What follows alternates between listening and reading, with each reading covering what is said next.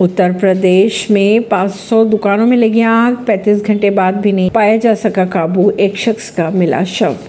उत्तर प्रदेश के कानपुर के मांस मंडी इलाके में दो बजे पाँच सौ दुकानों में लगी आग पर शनिवार दोपहर तक भी काबू नहीं पाया जा सका। पुलिस के अनुसार मौके से एक शख्स का शव भी बरामद किया गया। आग पर काबू पाने के लिए दमकल की कई टीमें लगी हुई है।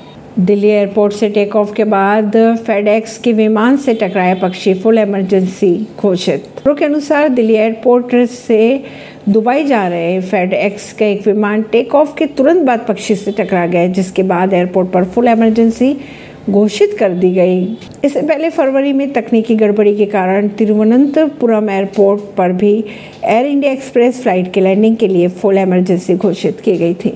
ऐसी ही खबरों को जानने के लिए जुड़े रहिए जनता से रिश्ता पॉडकास्ट से। परवीन अर्शी, दिल्ली से।